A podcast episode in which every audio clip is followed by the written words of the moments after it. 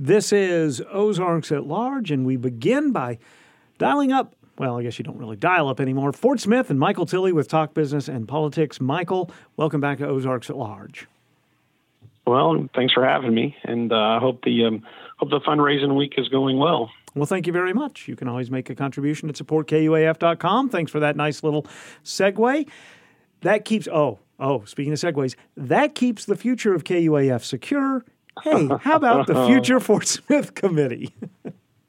yeah, well, um, they're not raising money, but they're trying to raise raise awareness, trying to raise communication. Yeah. Um, John Cooley, um, the chair of this committee, which has been around for quite a while, and I got to tell you, I've been pleasantly surprised and have some admiration for Mr. Cooley and his fellow committee members. Uh, when they formed this committee many years ago, I I just assumed it was going to be like other committees, put out a report, flash in the pan, it'd be all you'd hear from them. But they come back every year to the board and kind of hold their feet to the fire about, okay, you remember those things we talked about last year that we think will make the place a better place? Here's here's what they are here, and here's how some of it's changed, and here maybe some new ideas. So um, again, to their credit, they they've not gone away quietly at all.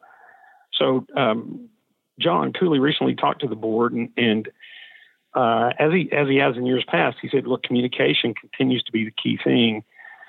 You guys, talking city administrator and city board, you guys need to communicate better um, with with the public." He said the city's doing a better job. He mentioned their social media presence, but said you need to do a better job. You know, tell them what you're tell us what you're doing to promote economic development. We know you're doing some things. Tell us what those are. Give us some better insight on what you're doing with the consent decree, which um, I think John may have pulled some punches there because the city of Fort Smith has. I would give them, just to be generous, I'd give them a D grade on communicating with the public on consent decree. Maybe a more honest grade would be an F um, but they've got to do a better job there. John didn't say that. That's my little editorial note. He also mentioned um, some other items on the list, and, and he said these are in no particular order.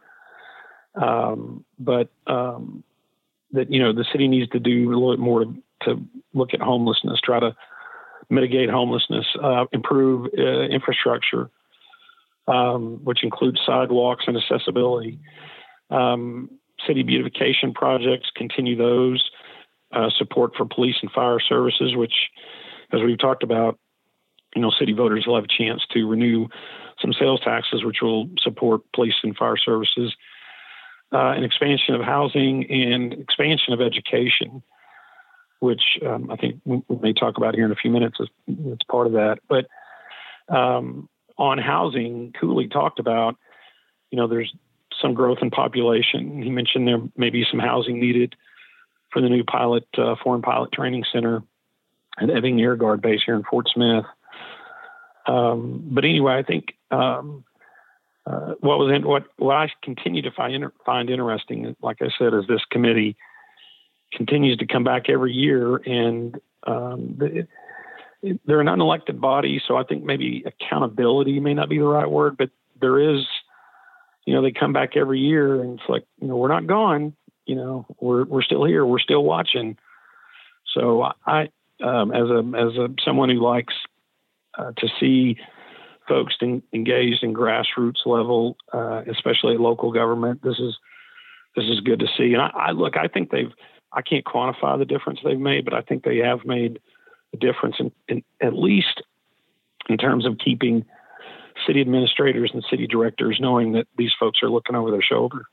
Well, you mentioned education and expansion of education, and education has somewhat expanded this week with the finally the opening of the Peak Innovation Center. Finally is a key word there. Yeah, it was supposed to open last August and through a series, and we are planning. I don't want to say we will because anything, you know, things can change, but we're planning a story or a series of stories looking into the reason for the delay. Uh, but it's an almost $20 million project. It was probably one of the more high profile projects uh, of the Fort Smith School District's, you know, 120, 130 million dollar millage package that the voters approved. Um, but it is open. It is essentially um, a very broad, uh, provides a very broad based workforce career development type curriculum and programs for over 20 school districts in the area. I think 22 school districts in the area. And those are districts that work with the University of Arkansas Fort Smith. They're what's called their WOTC program, where people can get certificates through nursing, automotive, computer tech, just a wide range, robotics, a wide range uh, of projects. And the the beauty of the Peak Center uh, is that it it consolidates a lot of that training, provides better facilities, provides uh, better technologies, you know, some real world technology, so that high school students aren't training on you know technology of three or five years ago, which in today's workforce that that can be ancient in some in some places. Um, so that's gearing up. Some of the first students went through this week. Um, Dr. Gary Udouj, I, I think, is um, has a lot of respect in the community in terms of running this program, and I suspect that um, he'll continue to um, ex- expand, as the committee, Future Fort Smith Committee said, those offerings, and um, uh, look forward to seeing what he does. But thankfully, uh, this this Peak Center is finally open, um, and I've not been there. I've seen several pictures. I've I've listened to folks who've toured it. My wife has toured it, and everybody. It, I, there's no negative comment, just nothing but glowing comments. So it's a very good asset for students, not just in the Fort Smith School District, but all over this metro area. Happy that it's open, and look forward to seeing what uh, will come next. Yep, well, we'll keep reporting, and we'll we'll have some stories on why the delay happened, but um, but that doesn't take away from the potential for what the center can now be. Exactly. Michael Tilley and his staff covered these stories and so many others at talkbusiness.net. Michael, stay warm, stay cool. I don't know what the weekend will hold for us weather-wise, but we'll talk to you next Friday. How's that? Yeah, well, I wouldn't be surprised with an earthquake at this point. I, okay, you heard it here, here first. Thanks, Michael. Ozarks at Large is underwritten, in part, by the Walton Family Charitable Support Foundation. KUAF is supported by Little Wing Productions, presenting the classic rock band Three Dog Night to the auditorium in Eureka Springs Thursday, July 14th. Hits include Mama Told Me Not to Come, Joy to the World, an old fashioned love song, and more. Tickets are available online at tickets at thundertix.com. This is Ozarks at Large, and I'm Rachel Sanchez Smith. The annual Childhood Obesity Report from the Arkansas Center for Health Improvement found that childhood obesity grew over 13% in the last school year, compared to the 3% growth the year before. I spoke to Michael Motley, Director of Analytics, about ACHI's findings, why we're still using BMI to track obesity, and what the data means for Arkansas children and parents. For the 2020 and 21 school year, we found that 26% of students had a BMI measurement in the obese category. So that's up from 23% in the previous year, uh, which is about a 14% uh, relative increase.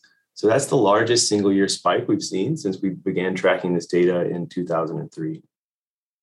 The increase in the rate of obesity was greater among younger kids. So those in elementary school, um, we, you know, measurements are collected for students in even grade years. So we saw for kindergarten, second, and fourth graders uh, a relatively higher increase in the proportion of students with a BMI measurement in the obese range.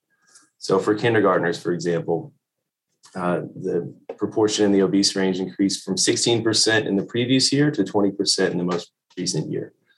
Um, so that's a, a, relatively higher increase for the younger, um, younger students and younger children.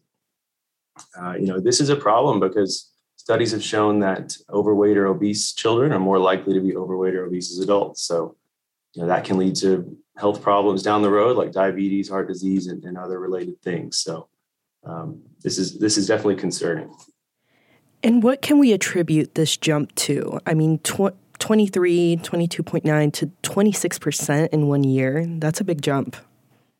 Yep. And, you know, it's it is a big jump for one year. We've historically seen the rates kind of slowly increase over the years. This is the biggest spike we've ever seen.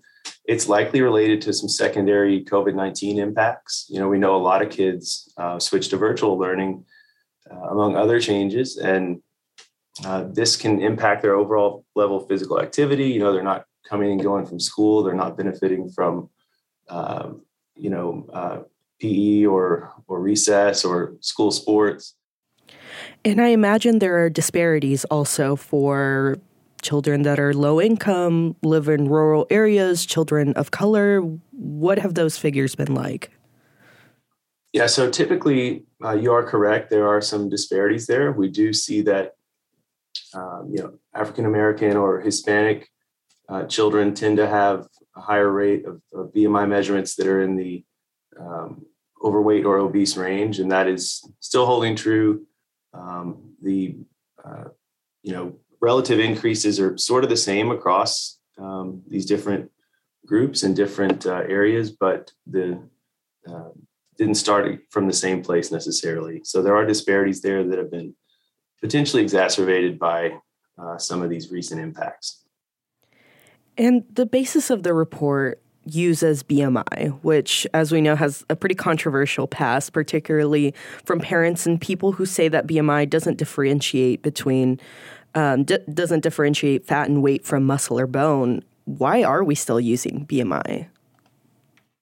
So BMI, it's true, it does not directly measure body fat, but it is correlated with other measures of body fat, um, and so it is a, a good tool for population-based screening.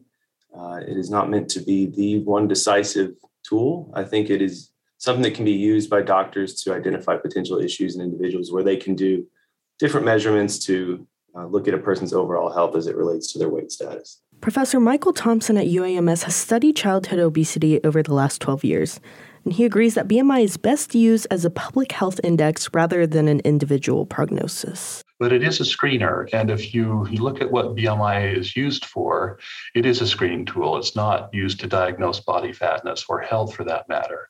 And so I have uh, two daughters who've been in the public school system. And, you know, I've received the confidential parent reports over the years. Uh, typically, they come to me as part of a parent teacher conference and they're folded and stapled. So the teacher doesn't even see my, my daughter's uh, BMI or weight status. And these report instructions that the parents receive are pretty clear that, you know, if I have concerns, I shouldn't take this report at face value. I need to go see a pediatrician because, sure, you know, you it doesn't distinguish between fat and muscle and these kind of things, right? So, so the I think the reason to be using um, BMI is is not you know it is a screener and that's all it is. It's kind of a hey an alert you know and uh, and if if uh, you get this alert then maybe it's something that you can verify. And you know your health provider can say oh well this is nothing you need to be worried about or actually you know we probably should be thinking about some ways to get this under control. I mean, some economists and their research is mentioned in the ACHI report mention savings as to having a less obese nation and society. Is there a ticket price to obesity as it relates to our society and our healthcare system? Yeah, that's actually probably a trillion dollar question with a T. Um, you know, there, there's there's numbers all across the, the board on this. And um, you know, it depends on kind of what numbers you look at. There was, and I don't have the the the, the numbers right at my fingertips, but there was a study a couple of years ago out of the Milken Institute, which is um, probably a pretty conservative institute, but they were estimating in the T trillions of the burden of obesity. And you know, just to kind of put that in perspective. Uh, you know, we spend over a trillion dollars on food in this country, and if and if quality of life, lost productivity, again, this is kind of a number that's going to include everything, not just the the costs that you pay for, you know, the doctor visit or whatever. Uh, if if we were to um, if we we were spending almost that much on diet related health problems that can be linked to to obesity. So so we're in some respects blessed with a, a food supply that has been you know we see food price inflation right now but but uh, a food supply that has been by historic standards relatively affordable very abundant but you know there has come with that some of these other conditions that uh, that uh, come from probably excess consumption now, kind of pivoting towards the future, what policies, programs, solutions have worked the best and in your opinion like would be beneficial if implemented when we're looking at public obesity? If we can bolster our school meal programs, make it so that you know children have access to those. Right now, for example, in Fayetteville Public Schools, all children are getting universal meals. Next year, you know, unless uh, something changes, they won't be. And so we're we're making that healthy food available. Uh, you know, more available to children through through some of these kinds of programs. Uh, but I think programs to address food insecurity are important. Uh, you know, there's not a lot of strong studies out there as to how our behaviors have changed during the pandemic. You know, what, what most of the studies have dealt with is food insecurity. We know food insecurity is uh, highly associated with obesity. So, so strengthening some um, programs to ensure that you know people have regular access to, to foods that support a healthy diet, I, I think are, are, are crucial. I spoke to Professor Michael Thomsen from UAMS and Michael Motley from the Arkansas Center for Health Improvement over Zoom. I didn't teach magic. Music is an amazing thing. It's in the air, you can't touch it. And especially for jazz, which is ambiguous also. So we have a double duty, and if you can't teach it, you can only emulate it. That was jazz saxophone legend Dave Liebman. And in the background is Joey Alexander.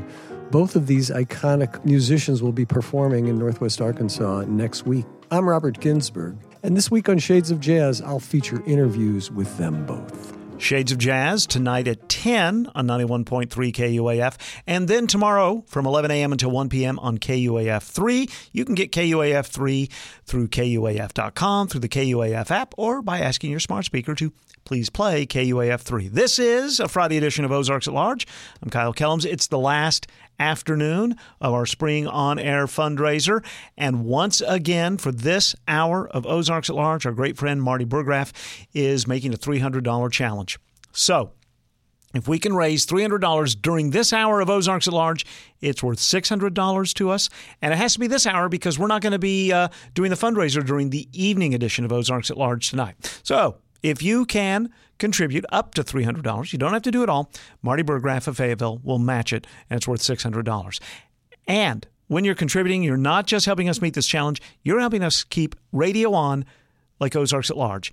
Radio about where you live, about the people who live where you live, that you can only find right here. If you appreciate this kind of radio, as well as Morning Edition and All Things Considered, Remember, all these programs cost us money. We don't ask you to pay for an entire show or an entire day of programming, but what you can afford after you've assigned a value of public radio in your life. You can make that contribution at supportkuaf.com. And if it's up to $300, it'll be matched by Marty Burgraff. Supportkuaf.com, and thank you. Support for Ozarks at Large comes from the Soylent Industries. Soylent was developing green manufacturing before it was fashionable. Soylent Industries our business is people.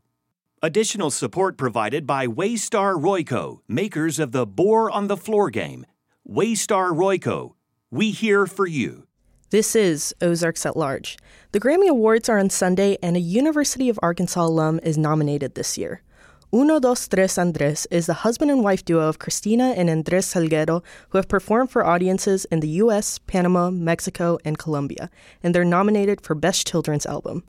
Andres grew up in Bogota, Colombia, and came to Fayetteville, Arkansas to study music. He spoke to Ozarks at Large's Matthew Moore about his musical history from picking up the guitar at a young age to getting into punk rock music to becoming a classically trained clarinet player with a doctorate degree.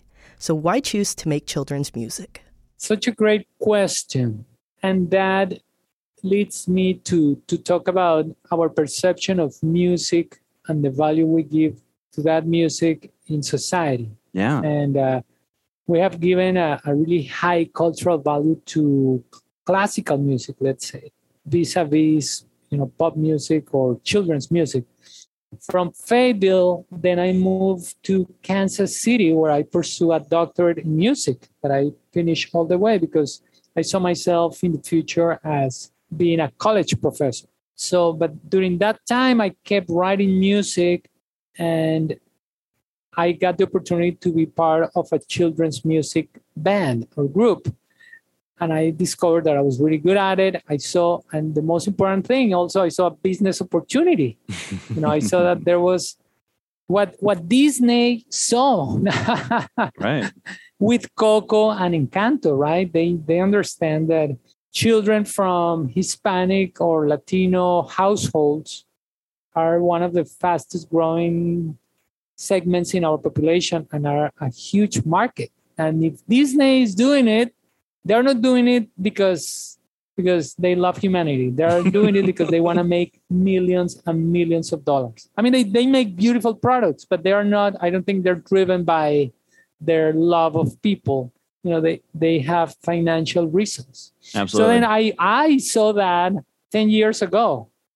And I saw that, and I'm doing it because I love it. And I, I feel, honestly, I feel more fulfilled as an artist talking about about syncopation and sesquialtera, what we're talking about, than talking about Brahms, Mozart, Beethoven, because there's thousands of people already doing it much better than I did it, right? But also because there's just this great need and all these children that are growing here in the US. And not only the uh, Latino and Hispanic children, but children from all backgrounds whose parents want to raise them bilingual. And they're realizing that you know speaking a second language and in the us spanish is the, the, the most widely spoken language you know after english. There's probably 40 million people in the us who speak spanish. So learning that second language gives them uh, power and give them uh, a view and understanding of our society. You're nominated this year for a Grammy for Best Children's Album. In 2015 and 2019, you were nominated and awarded a Latin Grammy. Can you pull back the curtain a little bit to talk about what does it even look like to get nominated? What do you have to do as an artist to even be on the Grammy nominations radar? Great question because many people really do not understand how how it works. So the Grammys is uh, the award given by the Recording Academy. That's the organization. And uh, there are thousands, tens of thousands of members of the Recording Academy, all of us who, who take part in this industry as creators, technicians, engineers, publicists, uh, managers. And then you can submit your own music or you can submit the, music of, of, anybody, any artist actually. And then uh, from that initial step, that in this case, you can have 150 to 200, let's say, children's albums.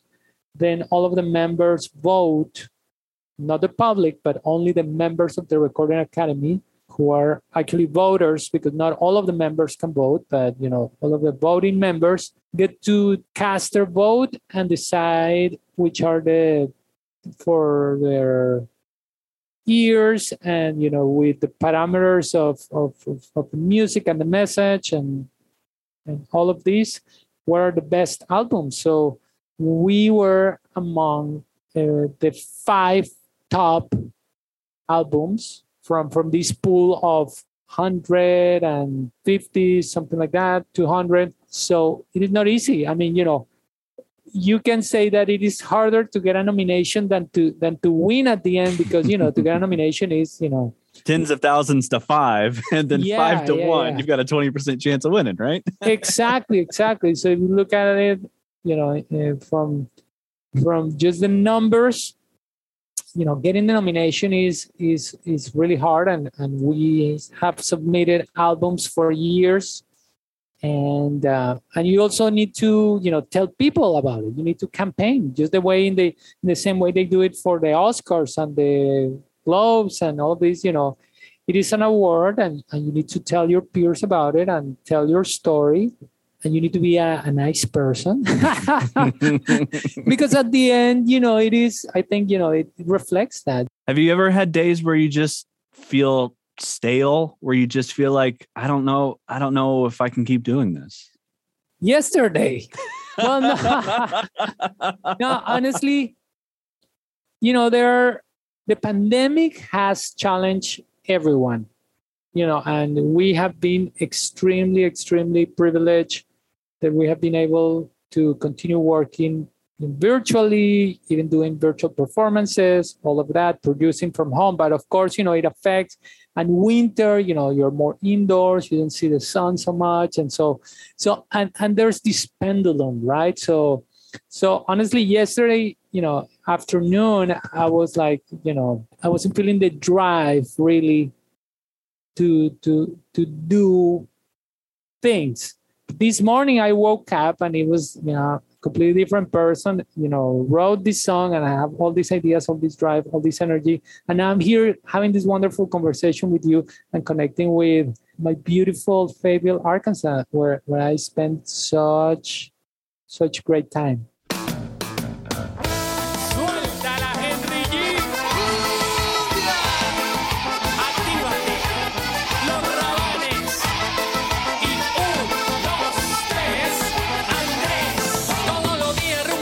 That was Andres Salguero, one half of the duo that makes Uno Dos Tres Andres. They've been nominated for a Grammy for Best Children's Album. This is Ozarks at Large. Ozarks at Large is supported by Initech, providing solutions to your office space challenges, and now offering quick filing of your TPS reports.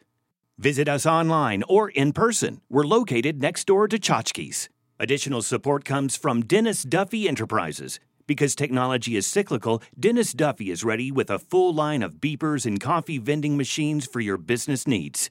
Don't be a dummy. Contact Dennis Duffy. This is a Friday edition of Ozarks at Large. It's April 1st, 2022. I'm Kyle Kellums. And I'm Rachel Sanchez Smith. And this is the last afternoon, the last few hours really, of the spring on air fundraiser for 91.3 KUAF. Last session of Ozarks at Large during the spring on air fundraiser. And we have had a very busy Friday. That's not abnormal. We knew this would happen. But we haven't heard from everyone we want to hear from yet, so that's where you come in. You can make a contribution right now at supportkuaf.com.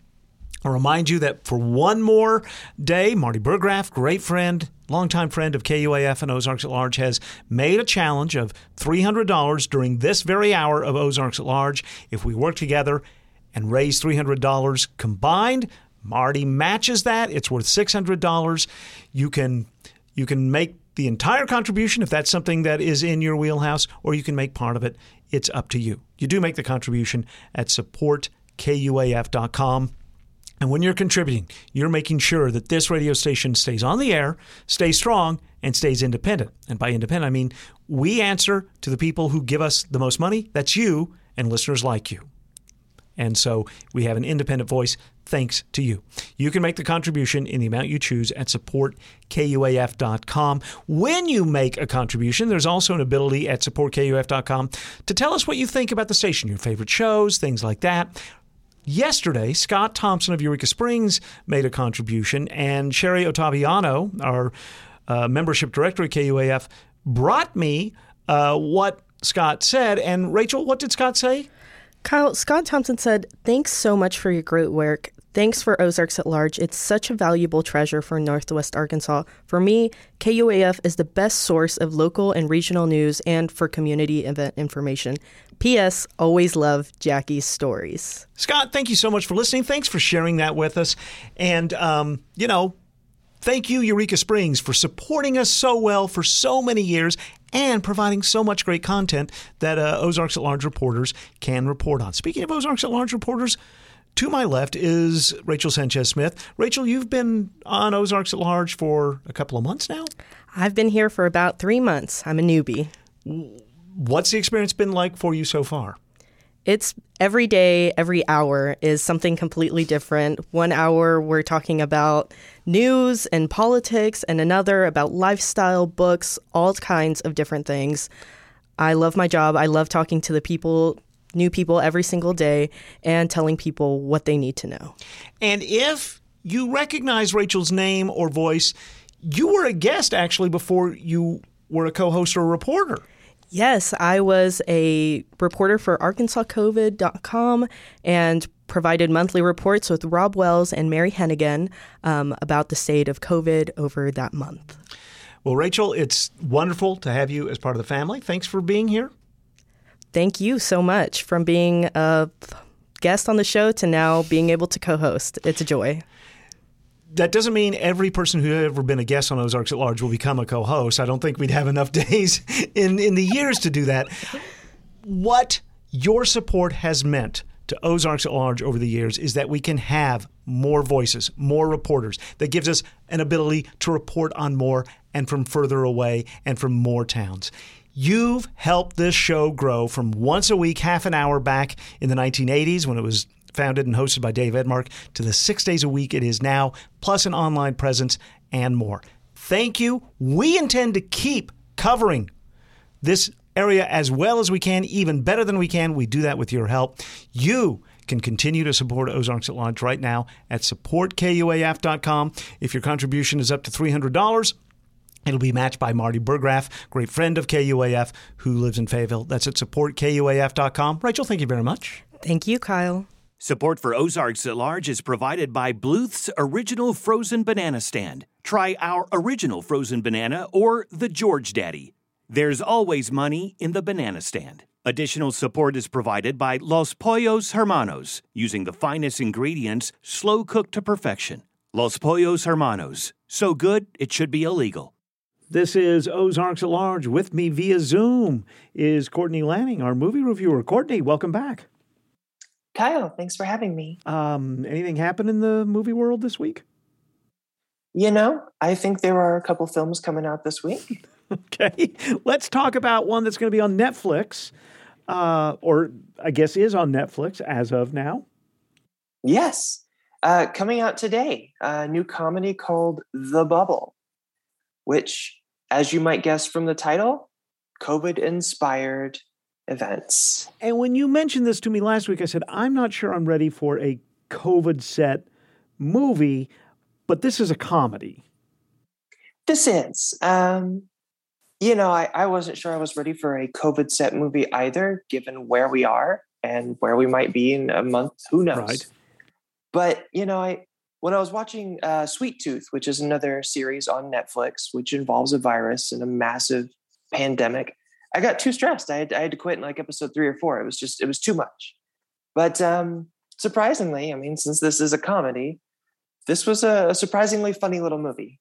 I enjoyed it. So let's let's set up the idea because it's people, actors who are affected by the pandemic. Yes. So the basic concept of the bubble is a group of actors go into a bubble at a hotel in England and they're going to make a movie. And this is one of those making a movie within a movie movies. Um, it's it's a bit of a meta comedy, and these actors are just kind of suffering through as they make this total B movie. Um, and I don't mean B movie like Jerry Seinfeld animated B movie. B movie is in, you know, a lower class monster movie, the likes of which Bruce Campbell might star in. Right. And what I love about the the meta concept here is they're not trying to do some sort of um, uh, dialogue heavy movie inside a bubble. They're deciding to use dinosaurs in this bubble. Right. Movie. Yeah. The the B movie that they're making is about dinosaurs resurrecting, and it's a little more tremors than Jurassic Park.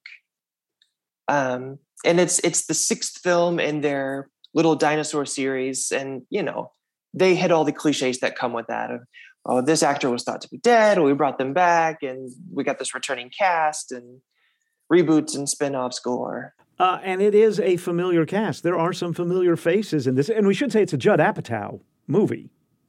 Of course, yeah. Um, this little meta comedy has a very large cast. Um, you've got David Duchovny, you've got Pedro Pascal. I mean, The Mandalorian. There's you've got the Mandalorian in this movie, mm-hmm. right? Um, and there's all sorts of little cameos that pop up throughout the entire film that'll surprise you. Just the most random people they get, like John Cena is going to appear for a scene, and and I won't spoil the rest, but there's there's quite a few surprise faces that pop up here, and and I think the movie works overall because it feels like a bunch of humorous little skits that are thrown together under a loose chronology uh, with these wildly awful people who keep experiencing worse and worse outcome in their job. Uh, the studio that's forcing them to make this movie, they force them to work through the flu. Um, you know, they they put them in these awful conditions, and the movie just keeps getting worse and worse. Um, and and you enjoy it because again, these are truly awful people. The Bubble premiering on Netflix today. There's a there's a big superhero movie that's in theaters beginning today. Yes, uh, and it is. It's called Morbius. Uh, this is a Spider-Man villain anti-hero, uh, and it's uh, starring Jared Leto, of course, who's a big name right now. Um, you know, it, he turns himself into a vampire to cure cure his his lifelong disease that's killing him. And I think the concept sounds interesting, but you know, as you and I are, are recording this, I think it has about a 16% on Rotten Tomatoes. So take that for what it's worth. Very good. What do you think we'll talk about next week? So next week, uh, I will be reviewing for y'all uh, a new political drama coming to Amazon Prime called All the Old Knives, starring Chris Pine. Okay, I like Chris Pine. I do too. All right. Full review of The Bubble in today's Arkansas Democrat Gazette. Courtney Lanning, thank you. Thanks, Kyle. 91.3 KUAF, supported by Acme. Acme delivering anvils, dynamite, and roadrunner traps in the blink of an eye. Additional support is provided by Rose Apothecary lotions, soaps, and occasional performances by the Jazzagals. Located near Cafe Tropical and the Rosebud Motel. This is Ozarks at Large. Prior to the pandemic, we routinely welcome bands from outside our listening area into the Firmin Garner Performance Studio if they were traveling through the area. Today, we start getting back to that practice, and the Austin based band Good Looks no strangers to our studio, at least part of the band anyway. The band is composed of Tyler Jordan on guitars and vocals, Jake Ames on lead guitar, Robert Cherry on bass, and Phil Dunn on drums. When they recently had a few days off after a show in Tulsa, the band made a stop in Fayetteville, the Carver Center for Public Radio, for a sit down with Ozarks at Large's Timothy Dennis to talk about their forthcoming album titled Bummer Year. Here's Good Looks performing one of the singles from that album, Almost Automatic.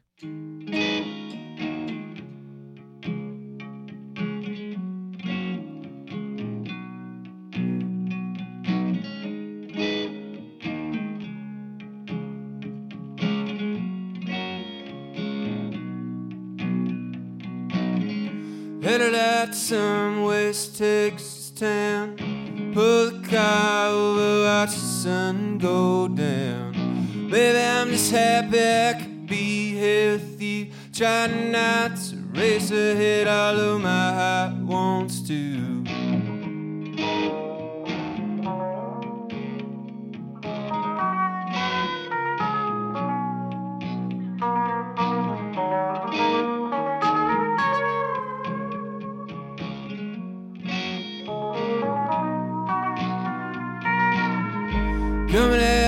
Here's a bad idea. You got the trouble written on your lenses so clear. See it in your face as you were looking at some guy, being glad with you got or something ain't never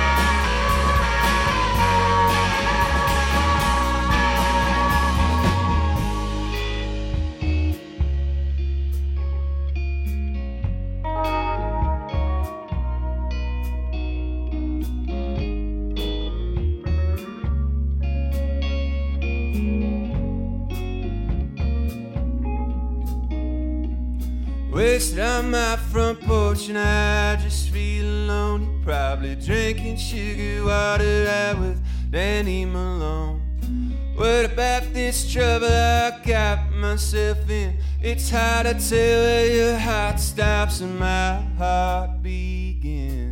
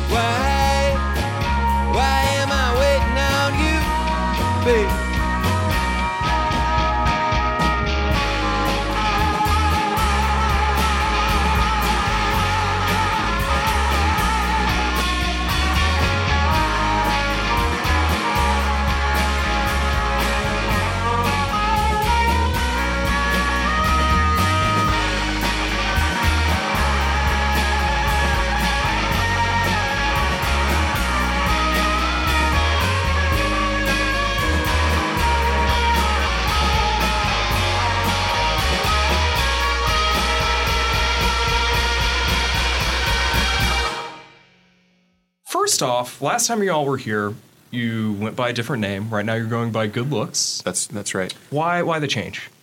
That's a good question. The label asked us to change it. That was part of it, and I sort of had that in my mind that maybe we might get asked to change it. I didn't have a strong attachment to the last name, so it felt good. Also, I really like the fact that the old name had you know was, was Tyler Jordan the negative space and it had the word negative in it, and I really like the fact that the new name has the word good in it and it feels Yeah. just inherently more positive. And I think my writing is kind of a little less sad than it used to be, and so it feels like more in sync with the way that we're going. To counter that, though, your new album is called Bummer Year. That's true. Yeah. I was pretty. I was pretty sad when I wrote a lot of those songs. You should have had the title before it was Bummer Year. What? What? what? Oh, I was gonna say year. Oh, you can't say that. It's supposed to be implied. I, I can believe. I can believe. All right, all right. So, but this this album is coming out soon. But you've been sitting on these tracks for a while. That's true. We recorded this and and and kind of, you know, it took a while to mix it and master it, and then you know we shopped it around a little bit and found a really good home with keeled scales. But then just as soon as we were kind of ramping up to put it out, the pandemic hit. So I think everyone just sort of lost their direction and just, you know, we just kind of waited it out. We didn't totally know what to do and just didn't feel good to put music out if we couldn't tour. So. Yeah. So, sitting on it, did that cause you to tweak a few things, change a few songs? I mean, what did the pandemic pause, so to speak, do for the record? We were finished. Uh, not not a lot. Yeah, Yeah. I mean, I I would say that my life is significantly better for the most part. You know, wrote a, a lot more songs, and you know, have a have a new new partner, and got to spend a lot of time with her, and so that part was really good. But with the record itself, I you know I don't know that it really affected it much. Okay.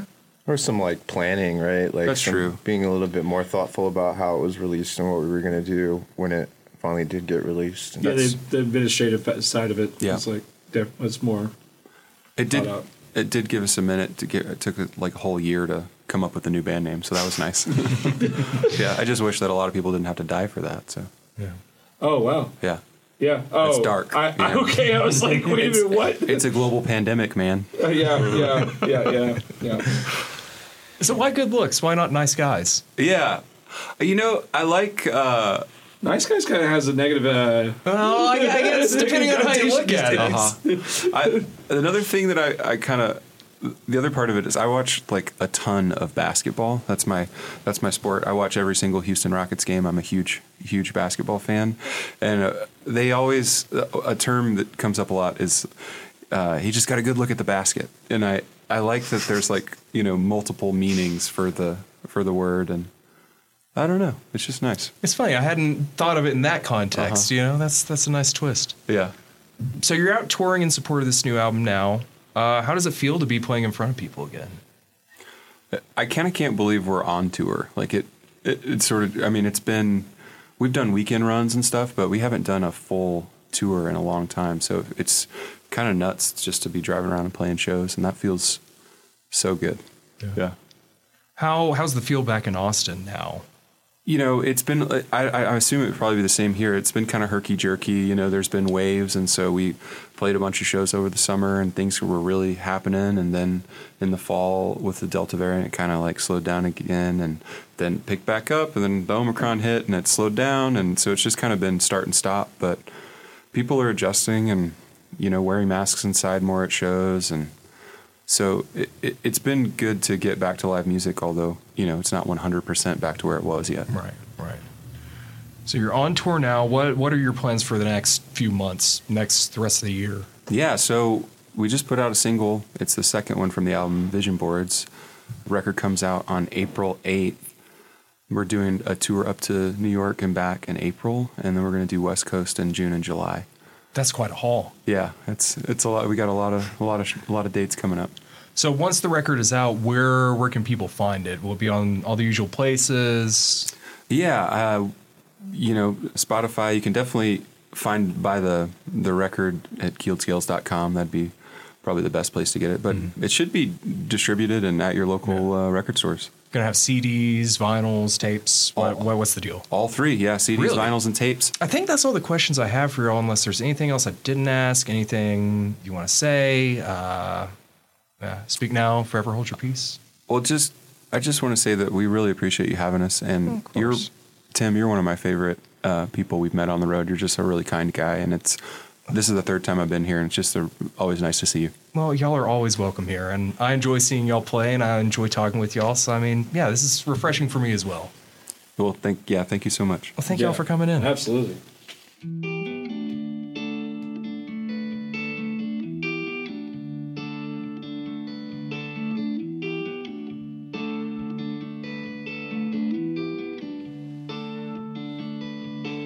All my friends from high school, all bought motorcycles. Joined up with the gang, supported Donald Trump. I don't think they're evil, even when they're awful. Not totally class conscious, but ultimately good.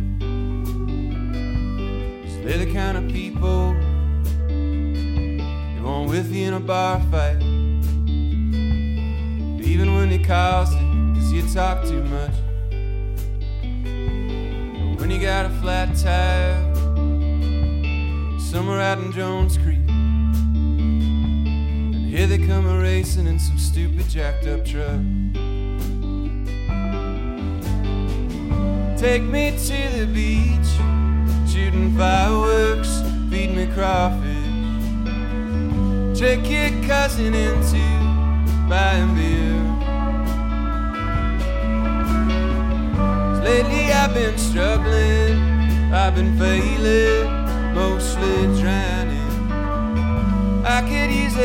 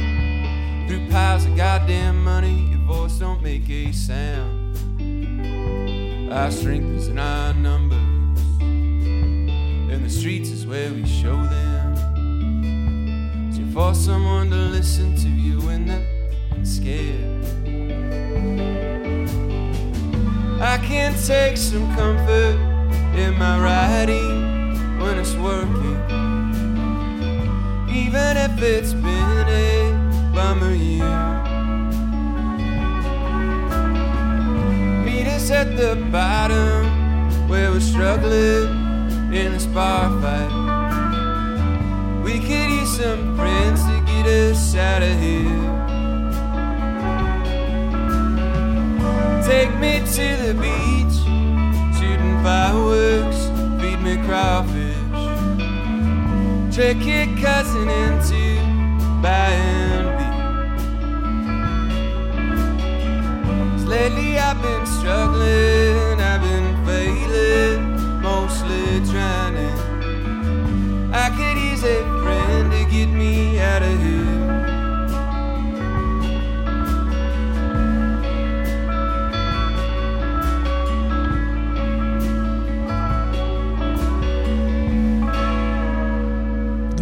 Band Good Looks performing inside the Firmin Garner Performance Studio at KUAF. The band is composed of Tyler Jordan on guitar and vocals, Jake Ames on guitar, Phil Dunn on drums, and Robert Cherry on bass. They spoke with Ozarks at Large's Timothy Dennis. The band's new album, Bummer Year, will be released April 8th. That's a week from today. You can find the band on social media, and you can pre order the record at keeledscales.com. Support for KUAF comes from Westwood Gardens, featuring locally grown annuals and perennials, trees, shrubs, and more. Garden starts are available at all four Westwood Gardens locations in Northwest Arkansas. WestwoodGardens.com for more information. Walton Arts Center's 10 by 10 art series presents Triveni, a classical Indian program performed by Grammy Award winning tabla master Zakir Hussain, featuring Kala Ramnath on violin and Jayanthi Kumaresh on Saraswati Veena, Tuesday, April 5th. WaltonArtsCenter.org or 443 5600 for tickets. This is 91.3 KUAF, Fayetteville, Fort Smith, Rogers, and Coal Hill. KUAF is a listener supported service of the School of Journalism and Strategic Media. And we are indeed listener supported. Thank you to everyone who, throughout this week, made a contribution to KUAF, Public Radio, and Ozarks at Large during our spring on air fundraiser. Without you, we wouldn't be able to be here. Thanks also to Marty Burgraff, who made the challenges every day of Ozarks at Large this week to encourage you to give you one more nudge to make a contribution to KUAF. You know where I'm going now? If you haven't made a contribution yet, you always can. SupportKUAF.com is available 24 hours a day, and you can make a contribution there in the amount that you choose right now or a couple of hours from now or tomorrow or whenever it is convenient for you. Support KUAF.com. Today's show was produced by Timothy Dennis inside the Harold and Blanchcock News Studio. Contributors included Michael Tilley, Timothy Dennis, Becca Martin Brown, and Courtney Lanning. Our theme is written and performed by Daryl Shawn. Don Draper assisted with special underwriting assignments this first day of April. I'm Kyle Kellums. I'm Rachel Sanchez Smith. Thank you so much for being with us. We appreciate you very much. Again, thanks to everyone who contributed this week. If you were a sustaining member, thank you very much. Uh, it's very much appreciated from all of us who work at Ozarks at Large and KUAF and from your fellow listeners who've also contributed. One more time, I'll remind you support KUAF.com. That's where you can make a contribution. Have a great weekend. We'll have another brand new show for you on Monday.